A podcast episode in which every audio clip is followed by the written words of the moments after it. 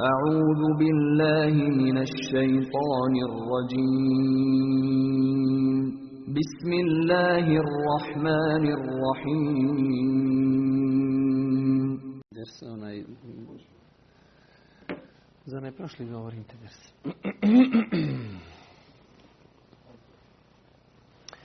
الحمد لله رب العالمين والصلاة والسلام على أشرف الأنبياء والمرسلين نبينا محمد وعلى آله وصحبه ومن تبعهم بإحسان إلى يوم الدين ثم أما بعد Doista svaka zahvala pripada uzvišnom Allahu tebaraka wa ta'ala. Salavat mir i selam na Allahu poslanika, Allahu miljenika Muhammeda alaihi salatu wa salam, njegovu častnu porodcu, uzorte ashabe i sve ljude koji slijede put istine do sudnjega dana. Uvažna braćo, poštovani sestri, uvaženi gledatelji, evo opet nakon kraće pauze vraćamo se našem programu Zimske škole Islama.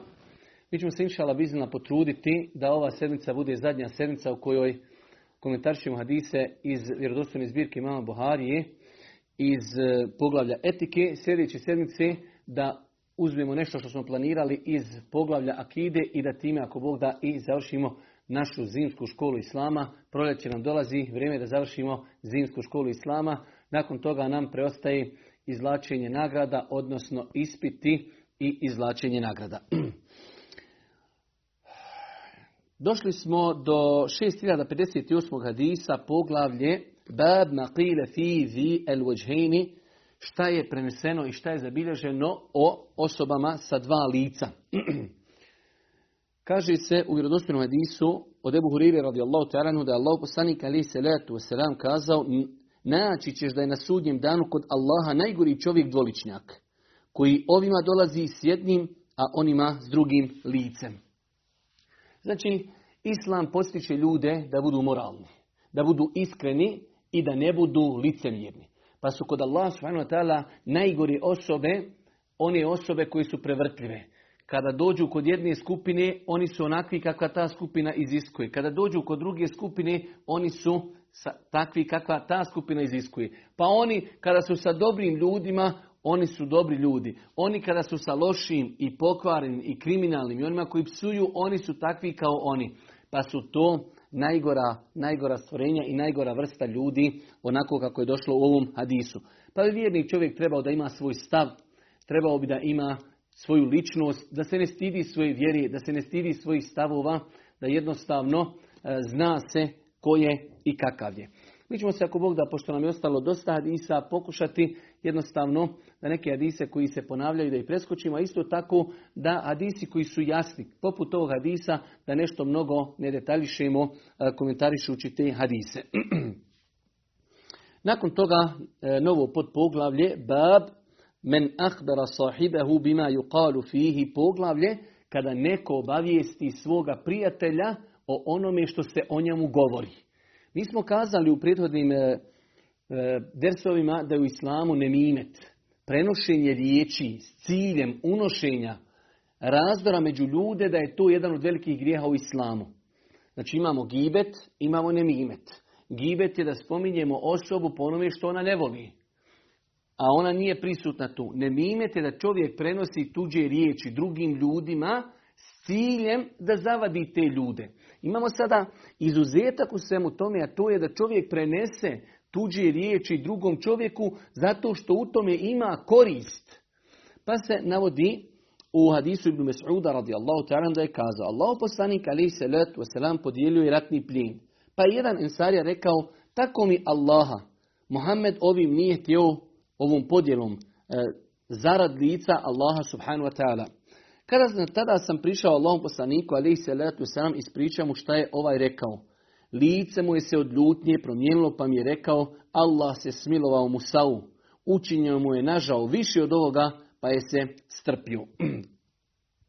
Vidimo u ovom hadisu, znači, spominje se da je jedan ashab čuo drugog čovjeka kako komentariše postupak Božijeg poslanika alaihi salatu wasalam, a to je da Allah poslanik alaihi salatu wasalam podijelio ratni plin. Allah poslanik alaihi salatu wasalam je najbogobojazni insan. Čovjek koji najbolje je spoznao svoga gospodara i kada nešto uradi, sigurno je ispravno. Pa je ovaj čovjek nije se složio sa onim što je uradio poslanik salatu wasalam, pa je kazao ovim, ovom podjelom se nije željelo Allahovo lice, ovo je nešto drugo, iz nekih ličnih protjeva i interesa.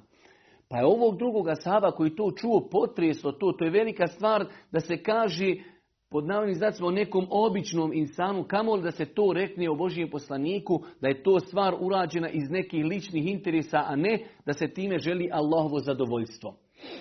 Pa je ovaj Asab otišao Božijem poslaniku i ispričao mu je, pa je se Allahov poslanik naljutio, zacrvenio je se zbog toga što mu je preneseno od tih riječi, jer ga je to pogodilo, a nakon toga je onda odreagirao na način da je kazao Allah se smilovao Musau, on je bio uvrijeđan i više od mene, pa je se strpio.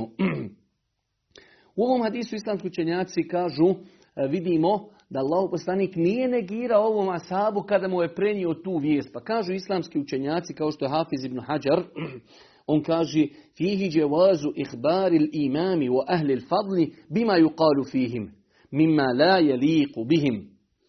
Li jahzeru el kaže Hafiz ibn Hajar u Fethul Bariju, u ovom hadisu je dokaz da je dozvoljeno prenijeti vođi muslimana ili nekim uticajnim ličnostima, ehlul fadl, kao učenjaci ili predvodnici muslimana, njima je dozvoljeno prenijeti šta je neko rekao o njima, ono što nije tačno. Kaže, šta je razlog tome? Da bi se znali ispravno postaviti prema tom insanu. Pa smo rekli u osnovi, imamo gibet, imamo nemimet, kao što imamo u gibetu određene situacije kada je gibet dozvoljen, naveli smo šest situacija kada gibet može biti dopušten u islamu, tako i nemimet, prenošenje tuđih riječi, ako se ne cilja time unošenje razdora, može biti dozvoljeno. Pa u slučaju da smo čuli da neko priča o nekome e, koji je autoritet ili neko ko je vođa ili neko ko obnaša veliku funkciju, govori o njemu ono što nije tačno, čovjek ima pravo da to prenese tom insanu i da mu spomene ko je to rekao kako bi on znao kako i na koji način da se opodi prema tom insanu. Pa je znači, e, ajde da kažemo, glavna odrednica, iako e, Hafiz ibn Hajar poslije govori o tim stvarima, ali u svakom slučaju glavna odrednica je znači da čovjek želi time savjet želi da popravi, a ne da unosi razdor, ne da unosi razdor među muslimane. Nakon toga jedno lijepo poglavlje u ovom, hajde da kažemo, velikom poglavlju etike pod poglavlje bab ma yukrahu minet temaduh, šta je u međusobnom hvaljenju pokuđeno. Znači, Islam je toliko savršen, toliko lijep i toliko potpun da nam je definisao kako i na koji način možemo hvaliti ljude. Pogledajte koliko je islam precizan. Pogledajte koliko je vrijedna ova Buharina zbirka hadisa do te mjeri da nam neka pitanja koja možda velikom broju ljudi ne padaju na pamet da su ona definisana vjerom, ona su i tekako definisana vjerom. Pa nam vjera definiše pitanje kako i na koji način nekog da pohvalimo. Jer pohvaliti nekada nekoga što se vidjelo u životu, lično znam slučajeva gdje su ljudi određene osobe hvali, pa zaista je ta hvala uništila te ljude. I vidjet ćemo da je Allah poslanik ali se letu selam pokuđenim smatrao da se hvali ljudi, pogotovo ako se pretpostavi da bi ta hvala mogla čovjeka da, da, da on zbog te hvale postane umišljen, uobražen i tako dalje. Pa nam Islam znači reguliše i ovaj naš odnos prema ljudima, to je da li ljude javno hvaliti. Razlika je da mi nekog pohvalimo, nije tu. Ta hvala ne utiče na njega. Ne daj Bože da ga ne obuzme, znači umišljenost ali se radi da nekoga javno pohvalimo. Čovjek sjedi tu i mi znači njega hvalimo. Imaju situacije, vidjet ćemo nakon ovog poglavlja da u islamu određene osobe možemo javno pohvaliti pred njima. Ali generalno treba izbjegavati da čovjeka hvalimo pred njim, jer to može biti razlogom, ne daj Bože da čovjek postane umišljen i tako dalje. U hadisu od Ebu Burde, a, a on prenosi od Ebu Musa da je kazao, vjerovjesnik sallallahu alaihi wasallam čuo je kako jedan čovjek hvali drugog čovjeka i u tom pretjeruje. Pa je rekao, satrli ste ga ili je rekao, slomili ste leđa tom čovjeku. Znači Allah poslanik je čuo čovjeka kako hvali drugog, ali i pretjeruje u tome. Pa imamo jedno mišljenje kod islamskih učenjaka, ako već čovjeka hvalimo, da ga hvalimo u njegovoj granici ali je veoma teško naći tu granicu. U većini slučajeva ljudi vole da malo pridodaju na ono što čovjek jeste u stvarnosti. Pa znači, kada hvalimo čovjeka, ako ga već moramo pohvaliti, pohvaliti i imamo potrebu i on je prisutan, onda da ga pohvalimo onoliko koliko on doista i zaslužuje. Pa je ovdje došlo u hadisu, kaže vjerovjesnik, sallallahu alaihi wasallam, čuo je kako jedan čovjek hvali drugoga i u tome je pretjeruje. Ovo je, znači, najbitnija stvar u hadisu da čovjek nekoga ne, ne hvali pretjerano u onome što on uopšte nema zasluge, na taj način znači može, može uzrokovati veliku štetu za tog insana, da jednostavno insan e, da ga zadesi umišljenost i tako dalje oholus. Pa kaže Allah poslanik ali salatu wasalam ehlekte ehleke hum eu qata'a zahra ar-rajul ili kaže satrli ste ga ili je rekao slomili su leđa tom čovjeku. Pa nam ovaj hadis pa nam ovaj hadis ukazuje da čovjek ako već i hoće nekoga hvaliti, onda treba da pazi da to bude u granicama, a ne pretjerano, jer pretjerano hvaljenje može uzrokovati, znači ne daj Bože da čovjeka e, zadese neke e, i umišljenost i neke druge bolesti srca. Nakon toga prenosi se od e, jednog od ashaba da je spomenuto kod vjerovjesnika sallallahu alaihi ve selleme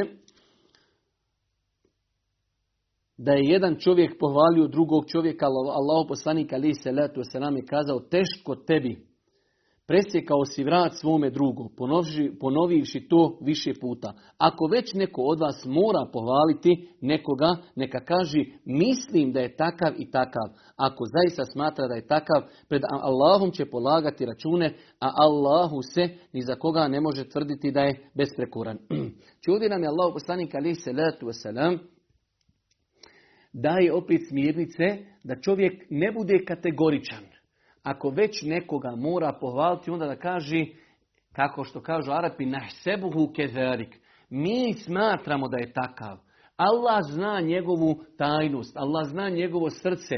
Ovaj čovjek, mi imamo sa njim, hajde da kažemo, kontakte i mi o njemu znamo to i to. Smatramo ga je pošten, da je povjerljiv, da je čestit, da je madljiv, da je bogobojazan a Allah zna istinu o njemu i Allahu će on polagati račune na sudnjem danu. Pa znači vidimo i u ovom hadisu da Allah poslanik ali salatu wasalam nije odobrio hvaljenje općenito, već je odobrio da čovjek pokuša se u jednu ruku ograditi. Jer se može desiti da čovjeka pohvalimo, on u osnovi znači možda i nije takav kakvim smo mi ga spomenuli, pa čovjek treba da kaže mi ga takvim znamo. Takav je se nama prikazao, ne daj Bože samo kako ne bi rekli o nekomu nešto ono što nema pri njemu. Pa islamski učenjaci, vidjet ćemo još, imamo nekoliko hadisa, e, koji će poslije Imam Buharija spominjati u kojima se jasno vidi da se nekada mogu ljudi jasno pohvaliti. Pa kažu islamski učenjaci hadisi u kojima se zabranjuje direktno hvaljenje ljudi mogu se odnositi na pretjerivanje, mogu se odnositi, odnositi znači prvenstveno da čovjek pretjeruje u tom valjenju. S druge strane mogu se odnositi na to da tog insana može zadesiti smutnja zbog toga što smo ga mi previše hvalili. Pa čovjek se e, uobrazi, čovjek se umisli i tako dalje. I lično znam slučajeva u životu gdje su ljudi, određene osobe hvalili, hvalili kako je pametan, kako inteligentan, kako može, kako može i na kraju taj insan pogubi se u svome životu. Pa ga je, hajde da kažemo, koštalo to što su ga ljudi mnogo hvalili, jednostavno dajući mu više od onoga što on zaslužuje. Pa kažu islamski učenjaci hadisi u kojima Allah poslanik zabranjuje da se ljudi javno pred njima hvali, odnosi se na jednu od dvije situacije. Ili se to odnosi da čovjek ne treba pretjerivati. Ako ćeš ga već pohvaliti, pohvaliti ga onoliko koliko on zaista zaslužuje. Druga situacija da ne hvalimo ljude ako postoji pretpostavka da bi ta hvala mogla insanu naštetiti da ga tu može odvesti u oholost i tako dalje. Nakon toga poglavlje, bab, men esna ala ahihi bima ja'lem, poglavlje da neko nekoga pohvali svoga brata onoliko koliko zna o njemu. E, Sa'd radijallahu ta'ala kaže, nisam čuo da je vjerovjesnik sallallahu alaihi wasallam ikome ko hodi po zemlji rekao da je džennetlja osim Abdullah ibn Selamu. Allahu poslanik ali se letu selam, ovdje sad radijallahu ta'ala anhu kaže ja nisam čuo, to ne isključuje da neko drugi. Mi znamo da postoje drugi vjerodostojni hadisi u kojima Allahu poslanik ali se letu selam garantuje džennet desetorci ashaba i čak imamo i drugi hadise u kojima Allahu poslanik ali se letu selam određene sahabe obradovo još na dunjalu ku džennetom. Ali sad radijallahu ta'ala kaže ja nisam čuo. Ja nisam čuo da je Allah poslanik obradovao džennetom još za života nekog insana osim e, Abdullaha ibn Selama. pa ovdje iz ovog hadisa se vidi znači da Allah poslanik ali se letu selam obradovao čovjeka džennetom, a on još živ.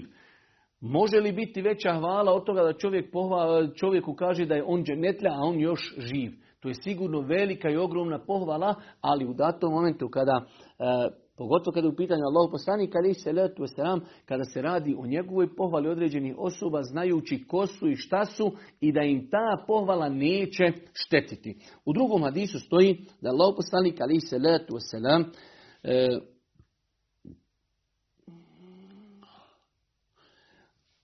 kada je bio slučaj sa Ebu Bekrom, pa je Ebu Bekr se žalio, e, Boži poslanik je zabranio muslimanima da nose odjeću ispod članaka. Pa je Ebu Bekr kazao Allahu poslaniće, oni su imali, znači u to vrijeme su često nosili takozvani izar, da uzmu jedan dio platna, zamotaju ga, e, znači i tu na stomaku ga e, svežu, a jedan drugi dio platna su stavljali sebi na ramena. Otprilike onako kako ljudi danas nose i hrame kada idu na hađi na umru. Pa kaže Ebu Bekr Allahu poslaniće, meni jedan dio tog mog izara, mog platna padne dole, pa padne malo ispod, e, ispod članaka. Pa Allahu poslanik alih salatu wasalam kaže, ti se ne ubrajaš u one koji to nose iz oholosti. Allah poslanik ali se u nekim hadisima to zabranio se čini iz oholosti. U ovom hadisu vidimo da Allah poslanik ali se ratu sram pohvalio Ebu Bekra i kaže ti to ne radiš iz oholosti. Ali Ebu Bekr, ko je Ebu Bekr? Ebu Bekr je najbolji insan u ovom ummetu. E, njegove vrijednosti, inšala bizna, svi mi znamo. Pa je znači ovdje Allah poslanik jasno pohvalio Ebu Bekra govoreći mu da Ebu Bekr, znam ja da ti ako ti je pao taj tvoj e, ogrtač i dio znači tvog izara, dio platna kojim si se ogrnuo, ti to ne radiš iz oholosti, već je to bio kao vid nepažnje, jednostavno, znači kako si hodao, kako si se kretao, malo je platno popustilo, pa ga on, inače sam Ebu kaže, ja njega non stop podižim, ali jednostavno vremenom opet ono padne dole, pa kaže Allah poslanik Ebu Bekr, što se tebe tiče, ti to ne radiš iz oholosti. Pa je znači Allah poslanik ali se letu selam ovdje e, Ebu Bekra pohvalio, a, pa se hadisi u kojima Allah poslanik ali se letu selam nekoga hvali javno, njih možemo shvatiti na način da je to hvala onoliko, hvaljenje onoliko koliko zaista insan i zaslužuje. S druge strane su to ljudi koji su svojom praksom, svojim životom pokazali da im inšala ta hvala neće na njih negativno, neće na njih negativno e, djelovati, pa možemo rezimirati ovo poglavlje e, kada je u pitanju e, javno hvaljenje ljudi u njihovom prisustvu. Može se podijeliti u dvije kategorije. Imamo nešto što je pokuđeno zabranjeno, imamo nešto što je dopušteno. Pokuđeno je da pretjerujemo u hvaljenju i pokuđeno je ako bi to moglo odvesti tog insana u nešto što je loše, kao što je oholost ili nešto slično tome.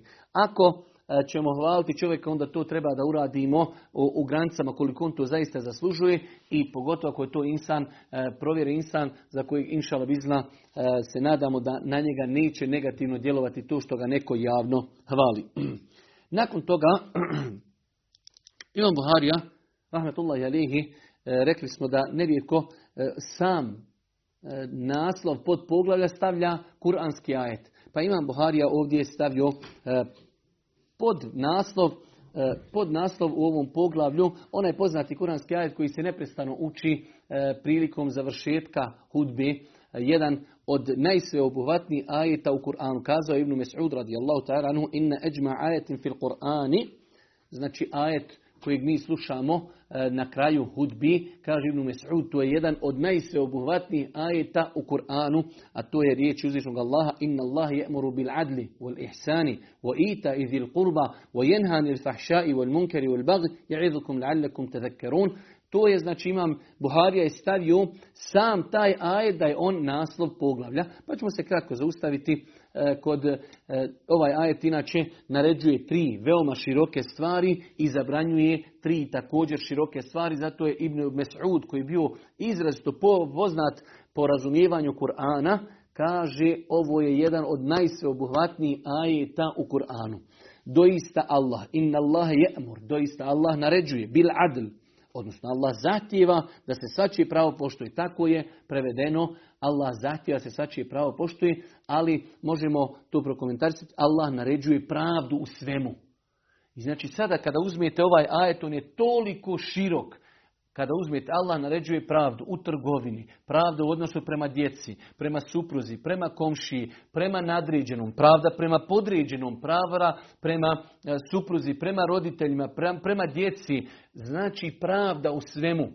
Tako da, pogledajte koliko je širok samo jedan kuranski izraz. Inna Allaha je muru bil adl. Allah naređuje pravdu.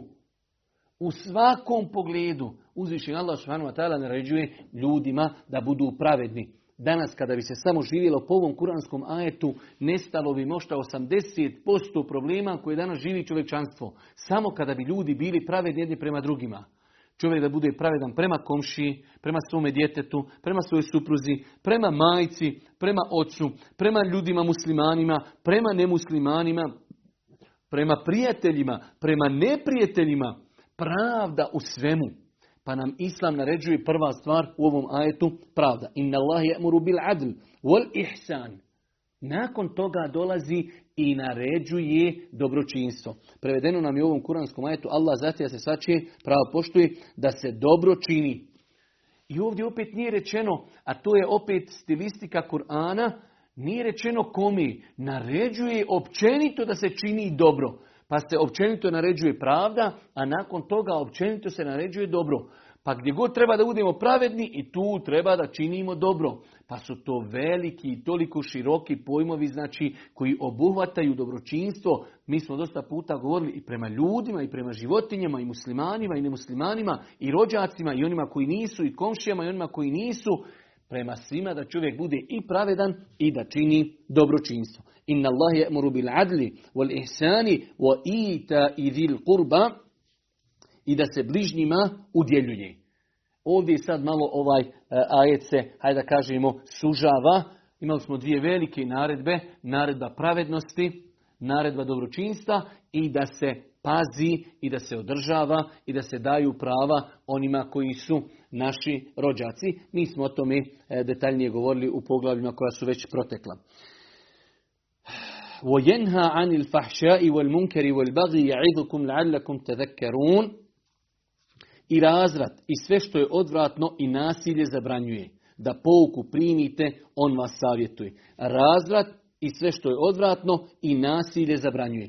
Tri također sveobuhvatne stvari, iako sami mu fesiri u pogledu ovih termina razilazi se šta koji od ovih termina znači. Pa primjer radi, kaže, vojenha anil fahša. Neki kažu za fahša da su to sve zabranjene stvari. Znači, el fahša ovdje u Kur'anu kažu neki da je to sve što je zabranjeno, a opet neki kažu da je to nešto sve što je ružno i nešto što ne doliči čovjeku. Pa znači Allah nam je naredio tri stvari, zabranjuje nam tri stvari. Jedna od te tri stvari jeste zabranjuje sve što je zabranjeno ili zabranjuje sve što je loše. i wal munkar, neki kažu isto da je, da je munkar, da su to svi grijesi, bez obzira da li se radilo o E, riječima ili odjelima. I razvrat i sve što je odvratno i nasilje zabranjuje. وَيَنْهَانِ الْفَحْشَاءِ وَالْمُنْكَرِ وَالْبَغْلِ Nasilje. Nasilje je suprotno onome što je naređeno u prijethodnom, a to je naređeno je da čovjek bude pravedan. Pa nasilje u islamu strogo, strogo zabranjeno. I mi smo stotine puta kroz predavanja govorili kako islam zabranjuje svaku vrstu nepravdi i nasilja. Pa makar ta nasilje bilo i prema nevjernicima, islam to strogo zabranjuje. Nasilje prema djeci, nasilje prema supruzi, nasilje prema roditeljima, nasilje prema komšiji i tako dalje. Pa je ovaj aj, znači obuhvata, naređuje tri veoma široke stvari, a zabranjuje također tri veoma široke stvari, zabranjuje sve što je razvrat i zabranjuje sve što je zabranjeno i zabranjuje nasilje. Nakon toga, Nakon toga, novo podpoglavlje, Bab ma yunha anit tahasud wa tadabur poglavlje šta je to u islamu zabranjeno kada je u pitanju zavist i međusobno okretanje leđa. Znači u islamu, u islamu islam nas postiče da ne budemo jedni drugima zavidni. Islam nas postiče da jedni drugima leđa ne okrećemo u smislu da ne izbjegavamo jedni drugi, već da budemo braća, da budemo muslimani, da se volimo i tako dalje. Pa ovo poglavlje, poglavlje znači zabrana zavisti u islamu i poglavlje zabrana da muslimani jedni drugima leđa okreću, aludirajući da jedni druge bojkotuju. Pa ćemo vidjeti da u islamu čak i bojkotovanje muslimana je u islamu precizirano. Koliko možemo bojkotovati muslimana, koliko smijemo, koliko ne smijemo. Prva stvar, šta je to e, zavist? Mi dosta puta slušamo zavist, zavist, zavid. Zavist je po islamu, definicija zavisti jeste da čovjek nada se prestanku nekih blagodati koje imaju koje imaju kod određenog insana kojim on zavidi, pa makar i ne očekivao da ta, da ta stvar dođe njemu. Znači, dovoljno je čovjek, ne daj Bože, poželi u svome srcu kada vidi nekog insana koji je bogat ili ugljedan ili lijep, samo da poželi da to kod njega prestani. Ne mora poželjeti da on to ima, to je već zavist. Znači, zavisi da čovjek poželi da nekom je određena blagodat prestani. A dodatno je još gore kada čovjek želi da nekome to prestane, a da on to dobije. A imamo s druge strane nešto u islamu što je dozvoljeno, a to je da čovjek vidi kod određene osobe nešto lijepo, pa poželi i ja bi volio da imam, ali neka to njemu ostane. To je u islamu dozvoljeno. Da čovjek, da čovjek vidi da neko ima blagodat. Na primjer radi da je bogat, ili da je ugljedan, ili da je učen, ili da je lijep, pa kaže i ja bi volio da sam poput njega.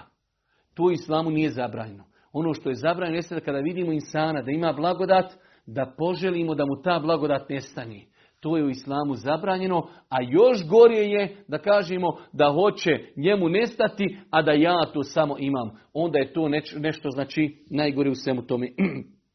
Mi znamo da e, u onim poznatim, poznate dvije sure, El Mu'awidhetein, e, dvije zaštitnice, e, u jednoj od njih je došlo u min šarri hasidin i da hased utječem se Allahu subhanahu wa ta'ala od e, zavidljivca onog momenta kada bude zavidan. Znači koliko je to opasno da je u ovoj suri, a ove dvije sure su inače e, dobro je da muslimani znaju vrijednost ove dvije sure. Allah poslanik prije nego što su one objavljene učio je mnoge dove u kojima je se uticao Allah subhanahu wa ta'ala i od uroka i od sihra i od svega.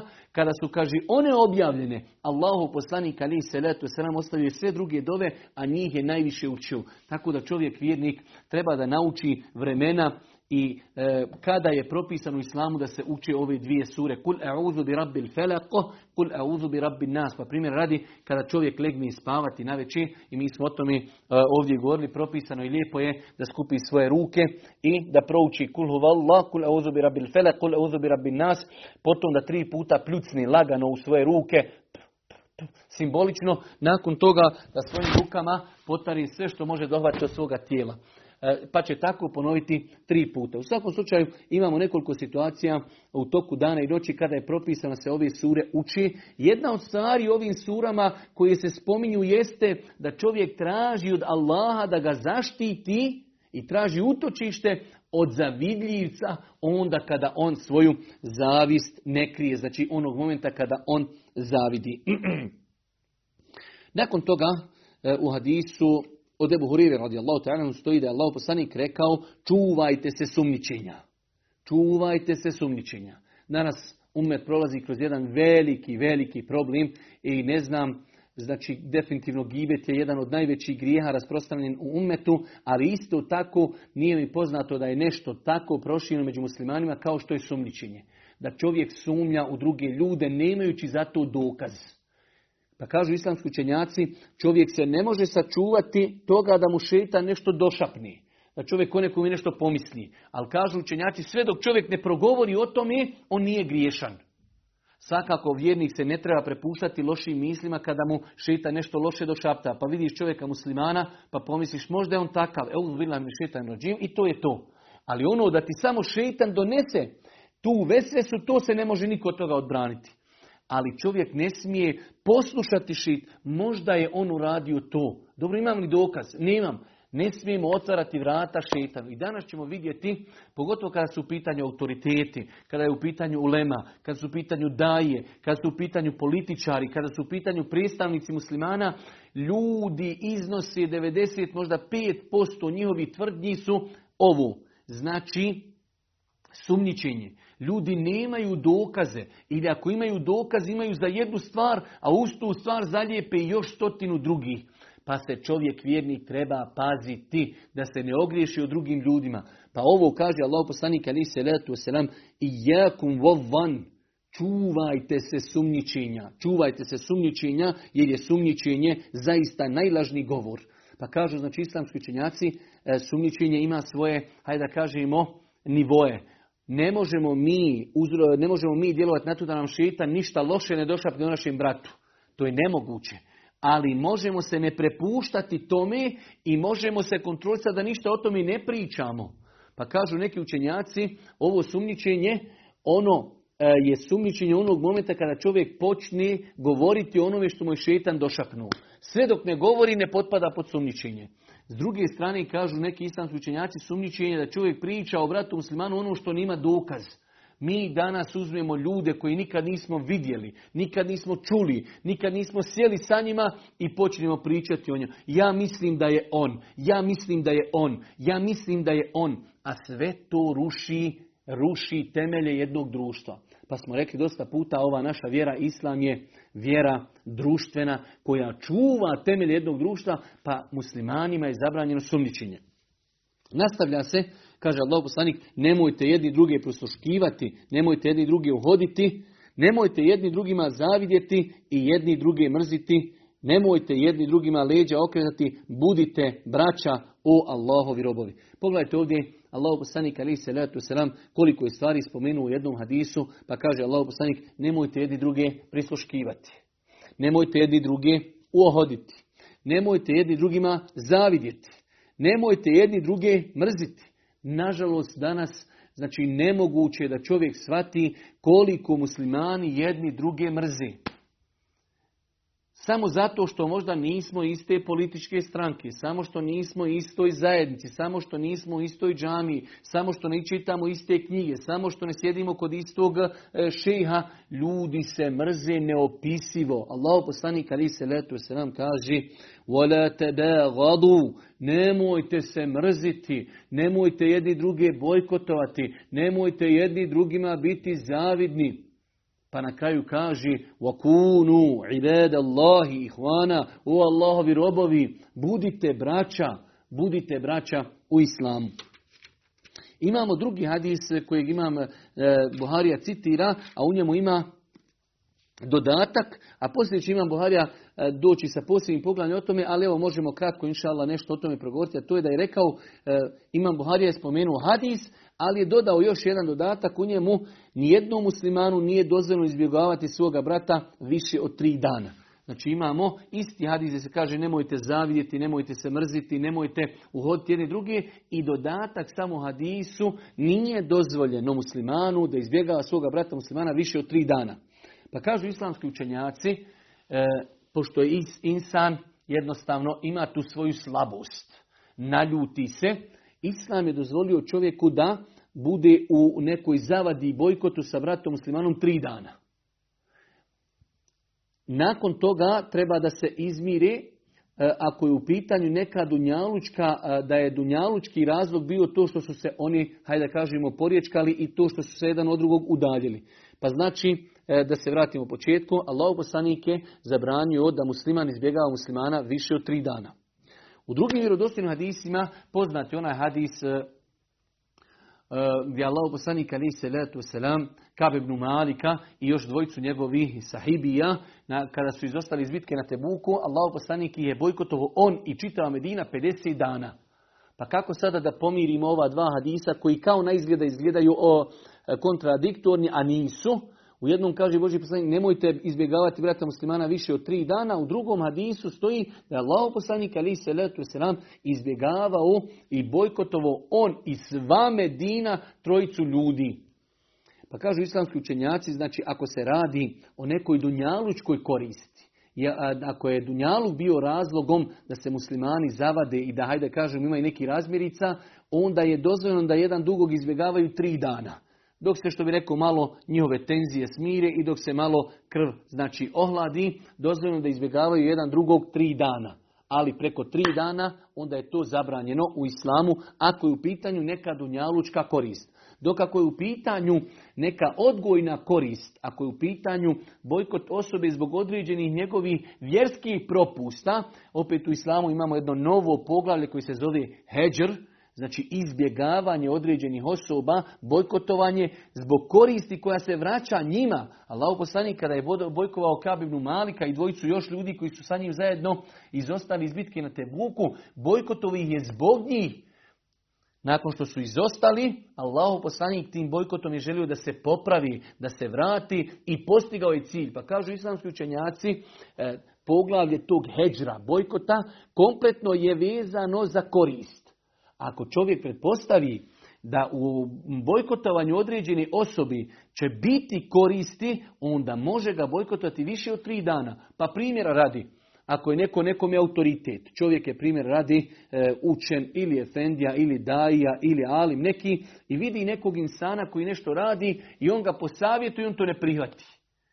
Ako zna i pretpostavlja, ako ga on bojkotuje i ne bude mu nazivao selam i okrene od njega glavu, da će to njega pogoditi i da će se zbog toga popraviti, onda je propisano u islamu da ga bojkotuje više od tri dana dok se on popravi i dok, hajde da kažemo, e, onu stvar zbog koje je bojkotovan promijeni kod sebe. U svakom slučaju ono što nam je ono što nam je interesantno jeste da Allah poslanik ali se letu selam izgrađujući jedno društvo savjetovao da se muslimani međusobno ne smiju bojkotovati više od tri dana, a kažu islamski učenjaci to se misli u momentu ako, ako je razlog njihove svađe ili nekih nesuglasica dunjalučkog dunjalučke prirode. Dok ako je u pitanju koristi, ako je u pitanju bojkot koji nosi u sebi koristi za određenu osobu vjerskog karaktera, onda bojkot može biti i duži.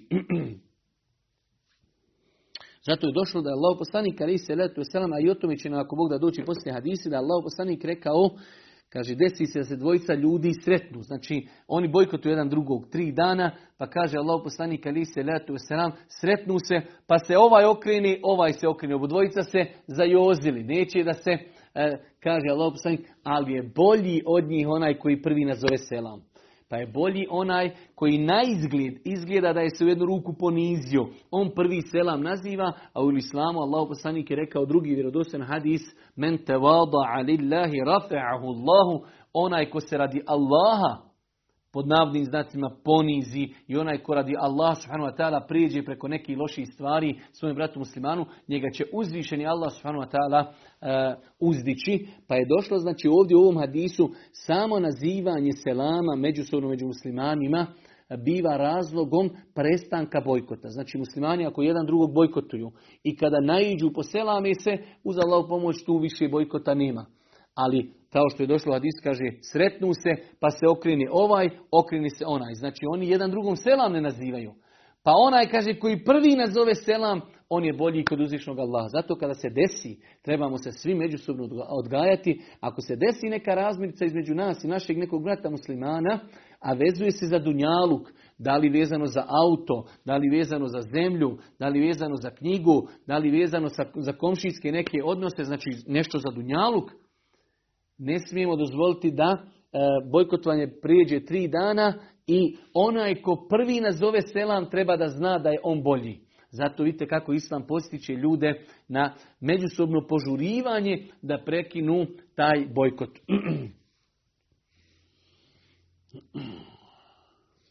Nakon toga, eh, Allahu poslanik ali se letu e, odnosno Imam Buharija nam citira jedan hadis e, Rekli smo da u osnovi, da u osnovi čovjek ne treba bude sumnjičav nešto što ne može dokazati. Ali ovdje spomenuo jedan hadis koji opet treba ispravno shvatiti, a to je hadis da Allah poslanik ali se letu selam kazao ne mislim da taj i taj o našoj vjeri išta znaju. Leis kaže obojice su bili licemjeri. Znači vidimo da Allah poslanik ali se letu selam ovdje e, o dvojici ljudi za koji su drugi kazali su bili licemjeri, Allah poslanik je o njima kazao, kaže ne mislim da oni išta znaju o našoj vjeri. I zadnji hadis koji ćemo inšala vizna komentarisati u ovom prvom času, jedan veoma, veoma bitan hadis, kaže Imam Buharija bab, sitrul mu'mini ala nefsihi, poglavlje, mu'min vjernik bi trebao da prekrije sebe u onome što učini od loših grijeha. Vjernik ne otkriva svoje grijehe, tako je prevedeno u Buhariji, veoma lijepo prevedeno. Od Ebu Huriri radi Allahu ta'ala se prenosi, čuo sam Allahu poslanika, ali se letu sram da je rekao, svim će mojim sljedbenicima biti oprošteno, samo ne onima koji svoje grijehe javno čini. U razotkrivanje spada to da čovjek preko noći nešto uradi, a ujutro, nakon što mu to Allah prekrije, nekoga zovne i kaže, sinoć sam uradio to i to. Tako da zanoći prekriven zaštitom svoga gospodara, a osvani skidajući Allahovu zaštitu sa sebe. Kaže Allah poslanik alaih salatu wasalam, kullu ummeti mu'afa illa al-muđahirun, svim sljedbenicima mog ummeta bit će oprošteno. Biće im, znači prijeće im se preko njihovih grijeha, osim oni koji javno čine grijehe. Čuo sam Allah poslanika da kaže, e, svim će mojim sljedbenicima biti oprošteno, samo ne onima koji svoje grijehe javno čini. E, znači Allah poslanik ali se letu selam kaže svim ljudima koji uradi grijeh, pa se pokaju i ne šire to da su uradili, bit će im oprošteno. I danas sam pročitao jednu lijepu, e, jednu lijepu, hajde da kažemo, izjavu, jedan lijep post. Razlika između mu'mina i onog koji nije. I mu'min ima grijeha, ali mu'min svoje grijehe ne kazuje, sakriva ih, on ih se stidi, on se kaje njih. Za razliku od drugih ljudi, neki se diče time, neki se hvali time, neki to ne prikrivaju, neki se ne nekaju, dok mu'mina tište njegovi grijesi. Mu'min se kaje za svoje grijehe. Mu'min šuti, ne kazuje svoje grijehe. Pa se musliman treba dobro paziti. Nažalost, danas imamo dosta umladini, uradi neki grijeh i ne samo da su ga uradili, već se hvale time, objavi videoklip, objavi slike kako su radili nešto što je zabranjeno. Pa se čovjek treba paziti. Ne daj Bože da ne bude e, potpadao pod ovaj hadis da Allah poslanik ali se rad sam kaže svim sljedbenicama mog umeta će biti oprošteno, osim onima koji javno radi grijehe. Pa kaže Allah poslanik, a javno činje grijeha jeste da čovjek uradi najveći grijeh. Osvani, niko to ne zna. Uzvišeni Allah samo zna da je uradio grijeh, pa se počne hvalisati da je uradio taj i taj grijeh. Pa se insan treba čuvati da ne daj Bože ne bude od onih ljudi koji su radili grijehe, pa mu Allah to prekrije, a on sam ustane i taj Allahov zastor uklanja. E, rekli smo, razlika između mu'mina i drugih jeste i mu'min može uraditi grijeh, ali njega njegov grijeh tišti. Mu'min se kaje za svoje grijehe, mu'min se ne hvališi za svoje grijehe i mu'min ne otkriva sam sebe, ne razotkriva grije koje smo učinili. Mi ćemo se ovdje, ako Bog da kratko zaustaviti, napraviti jednu kraću pauzu, inša Allah, oko pet minuta i ponovo se vraćamo našim, našoj zimskoj školi Islama. Subhanika Allahumma bihamdike, ešhedu in la ilaha ilan stakfiruke, ve tubu ilaik. سبيل الدموع سبيل مريح. تنهد يا صاحي كي تستريح. وغص الدعاء الخفي الصريح. يسعك